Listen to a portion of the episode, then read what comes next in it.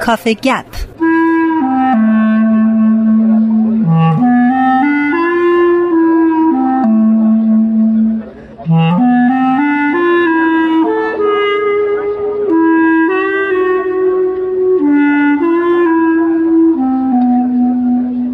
خب امروز باز هم با رامان شکیب هستیم و درباره سبک شناسی در شعر صحبت می‌کنیم. رامان خوش اومدید خیلی ممنونم و خیلی خوشحالم که میبینمت. خیلی متشکر راما ما هفته پیش درباره سبک بازگشت صحبت کردیم که بعد از سبک هندی به وجود اومد. بله. و تو گفتی که واسه اینکه بعد از سبک هندی نوآور شعرا نوآوری نداشتن تصمیم گرفتن که برن به دوران طلایی دوران خراسانی و عراقی. سبک خراسانی و سبک سبک خراسانی عراقی. و سبک عراقی. و دوباره به سبک خراسانی شعر گفتن یعنی قصیده گفتن و به سبک عراقی شعر گفتن یعنی به غزل سرایی روی آوردن. گفتی که جلسات شعر تشکیل شد گفتی که از شاعران کوچه و بازار خیلی دعوت نکردن در جلسات شعر و خیلی اونا پر حضور پررنگی در سبک بازگشت ندارن در داروی بازگشت ندارن. بله و اما حضور دارن هنوز این شعرا و در بستر جامعه شعر میگن. حالا چی شد که اصلا سبک بازگشت دوره بازگشت به وجود اومد؟ آیا فقط به خاطر کمبود نوآوری در شعرا بود یا دلایل دیگه هم داره؟ خب این کمبود نوآوری خودش در بستر جامعه به وجود میاد دیگه.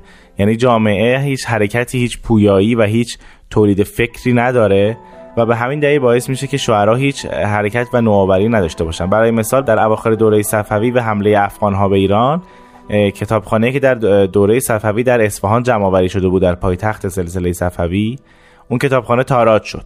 برای چندمین باره که در تاریخ ما می‌بینیم کتاب های ارزشمند کتابخونه های ایران تاراج میشه دزدیده میشه و از بین میره کتابهاش. تو این کتاب ها یک سری از میان رفت یک سری به دست مردم افتاد و خب بعضی هاش هم دوباره تلاش شد که در دوره قاجار یعنی دو تا یعنی سالها بعدش جمع آوری بشه. پس دوباره ارتباط دانشمندان و بزرگان ادبیات فارسی باش اشعار گذشته تا حدودی قطع شد. نکته بعدی تضعیف جامعه و به طور کلی تضعیف دولته. یعنی اگه این دوتا رو ما بخوایم از هم دیگه جدا بکنیم شرایطیه که حکومت قاجار در اون به وجود اومد و ادامه پیدا کرد. خودت, خودت می‌دونی مثلا پادشاهی مثل فتری شاه قاجار یا بعد از اون ناصرالدین شاه اینا کسانی بودن که به همه چیز فکر می‌کردن غیر از ادب و فرهنگ. هرچند در ظاهر ناصرالدین شاه خودش شعر می‌گفت. اما هیچ پی- پیشرفت خاصی در در دوره شعرهای دو- در دوره پادشاهان قاجار بالاخص دوره فتحعلی شاه دوره آقا محمد خان رخ نداد در فرهنگ و اونا هیچ تلاشی نکردن. و تنها کاری که می‌کردن تنها چیزی که در ذهنشون بود این بود که ما به دلیل, به دلیل ترک زبان بودن مانند پادشاهان گذشته هستیم مانند پادشاهان گذشته ترک زبان در ایران هستیم مثل دربار غزنویان مثل دربار سلجوقیان که امپراتوری های بسیار بزرگی داشتن در طی تاریخ و فقط خودشون مانند اونها می‌دونستن. و تاثیر این نوع شیوه فکری فقط یک چیز در بین شعرا و ادبا و اون که مدح بگن. دوباره بازگشت کنن به شیوه های فکری قدیمی و دوباره شروع کنن پادشاهان رو به صورت قلوف آمیز و اغراق آمیز و به صورت اغراق آمیزی مدح کنن. خب با توجه به صحبتی که تو کردی میشه اینجوری گفت که شعر اون دوران اه، بازتابی از زندگی مردم نیست؟ نه به هیچ وجه نیست. در واقع شعر اون دوران تقلید و کپی از سالهای پیش از اون. یعنی شاعرها به جای اینکه بیان زندگی خودشون چه زندگی اجتماعی چه شخصی چه مشکلات فرهنگی چه مشکلات اقتصادی جامعهش جامعهشون رو. چون که شاعرای بعد از اونها در دوره مشروطه این کار رو کردن. به جای که این کار انجام بدن دوباره شروع کردن از زلف معشوق و چشم معشوق و یا سبزه و چمن و صحرا و بهار صحبت کردن اه، و خیلی این تعجب و این خیلی, شگفت انگیزه در یک در یک فضا زندگی می‌کنی اما فکرت در یک فضای ایزوله شده دیگه است و هر که ازش خلق میشه قبلا گفته شده و تو تلاش می‌کنی نزدیک به اون شعر بگی. این دلیلش چیه؟ نمیشه گفت نوآوری نداشتن دیگه اینجا. چرا شعرا دارن به اون دوران فکر می‌کنن؟ آیا زده شدن از دوره خودشون؟ تا حدودی میشه گفت آره ز- ز- زدگی وجود داره اما این زدگی از روی روشن فکری نیست. یعنی اونا می‌دونن که شعر خو- شعر این- شعر دوران خودشون تا حدودی از بین رفته یعنی شعر خوبی نیست. ولی به جای اینکه بیان فکر کنن و جامعه خودشون رو جامعه حال خودشون رو تلفیق کنن با ادبیات قبل از خودشون میان فقط ادبیات قبل رو هم چارچوب و شکل و ظرف رو و با همون محتوای قدیمی با همون مظروف قدیمی دوباره ابدام دوباره به وجود میارن.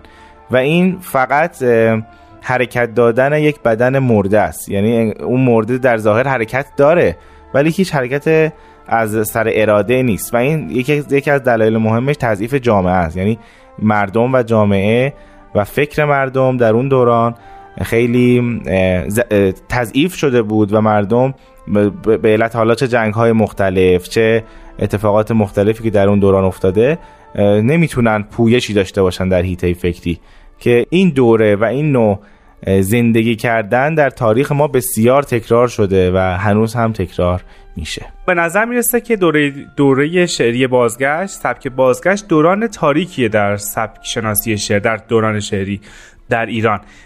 آیا هیچ نقطه امیدی نیست که آدم بگه که خب حالا اینجاش خوبه حالا بقیه جا بده؟ نه اینجا مثلا یه ذره امیدواری بهمون بده. خب به صورت مطلق نمیشه گفت که این دوره دوره تاریکیه. چون هم می‌تونه آغازگر یک دوره جدید باشه که دوره مشروطه است و شعر دوره مشروطه ولی در عین حال هیچ گونه تحولی توش رخ نده. می‌تونه می‌تونیم اون رو به صورت متضادی آغازگر یک دوره تاریک و یک دوره روشن در به موازات هم دونست. دوره تاریک از این بابت که شعرا تفکر و پویش جدیدی ندارند شکل, شکل جدیدی به وجود نمیاد خون جدیدی در بدن شعر تزریق نمیشه اما از این بابت که این رکود ممکنه سبب بشه در دوران بعدی یک حرکتی به وجود بیاد خب این, این روشنه. و همونطور که دفعه پیشم گفتیم همین دوره دوره که میشه گفت شاخصه های سبک شناختی عمدن حالا حالا یا عمدن یا غیر عمد در این دوره به وجود میاد که شاعرها توجه می‌کنن شعرشون شبیه به دوران قبل باشه پس برن راجب شاخصه هاش تحقیق می‌کنن. خب رامان که دو دقیقه بیشتر وقت نداریم. اگه میشه یه جنبندی بکن سبک بازگشت رو و توضیحات آخرتو میشنویم. بله به طور کلی اگر بخوایم راجع به سبک بازگشت صحبت بکنیم می‌تونیم اون رو یک دوره رکود شعری و رکود فکری بدونیم. در حیطه ادبیات و بالاخص در حیطه شعر فارسی. همونطور که گفته شد شاعرها تلاش می‌کنن بازگشت کنن به اشعار پیش از به سبک های پیش از خودشون در قالب در قالب قصیده به سبک خراسانی مانند شعرهایی مثل قاعانی سروش و یا شیبانی و در غزل سرایی هم شکل سعدی و کلا غزل دوره عراقی شعر بگن مانند فروغی بستامی یا حالا نشاط اصفهانی. اینا کسایی هستن که بازگشت کردن در شعر و در محتوا. از لحاظ فکری شعرای این دوره, دوره اصلا تلاش نمی‌کنن که فکر جدیدی رو در شعر به وجود بیارن. حتی فکرهای جدید و بسیار والای گذشته رو شرح بدن. یعنی شرح هم نمیدن. همونا رو دوباره کپی می‌کنن و میگن.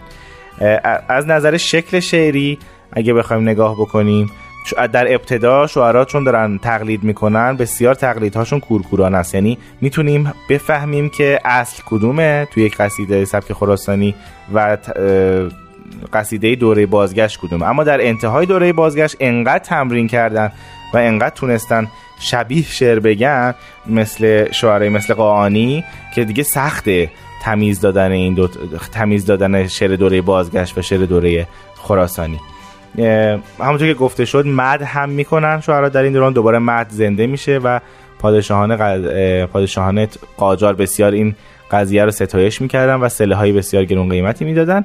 و به عنوان نکته آخر صوفیه و اهل تصوف هم در این دوران هنوز حضور دارن و آثار بسیاری خلق می‌کنن. اما اونها هم اسیر همین روزمرگی اسیر همین رکودت و ایستایی شدن. و آثار دوره اونها هم چیز خاصی نیست به غیر از تقلید به غیر از تکرار. و چیز جدیدی ما در این دوران نمی‌بینیم. به نظر می‌رسه که از لحاظ فرهنگی یک نزولی در ادبیات فارسی و بالاخص شعر فارسی شروع شده در این دوران. بسیار خوب خیلی از تو ممنونم. این بحث رو هفته بعد پی می‌گیریم و دوره جدیدی رو آغاز می‌کنیم. بله در خدمت هستم. مرسی.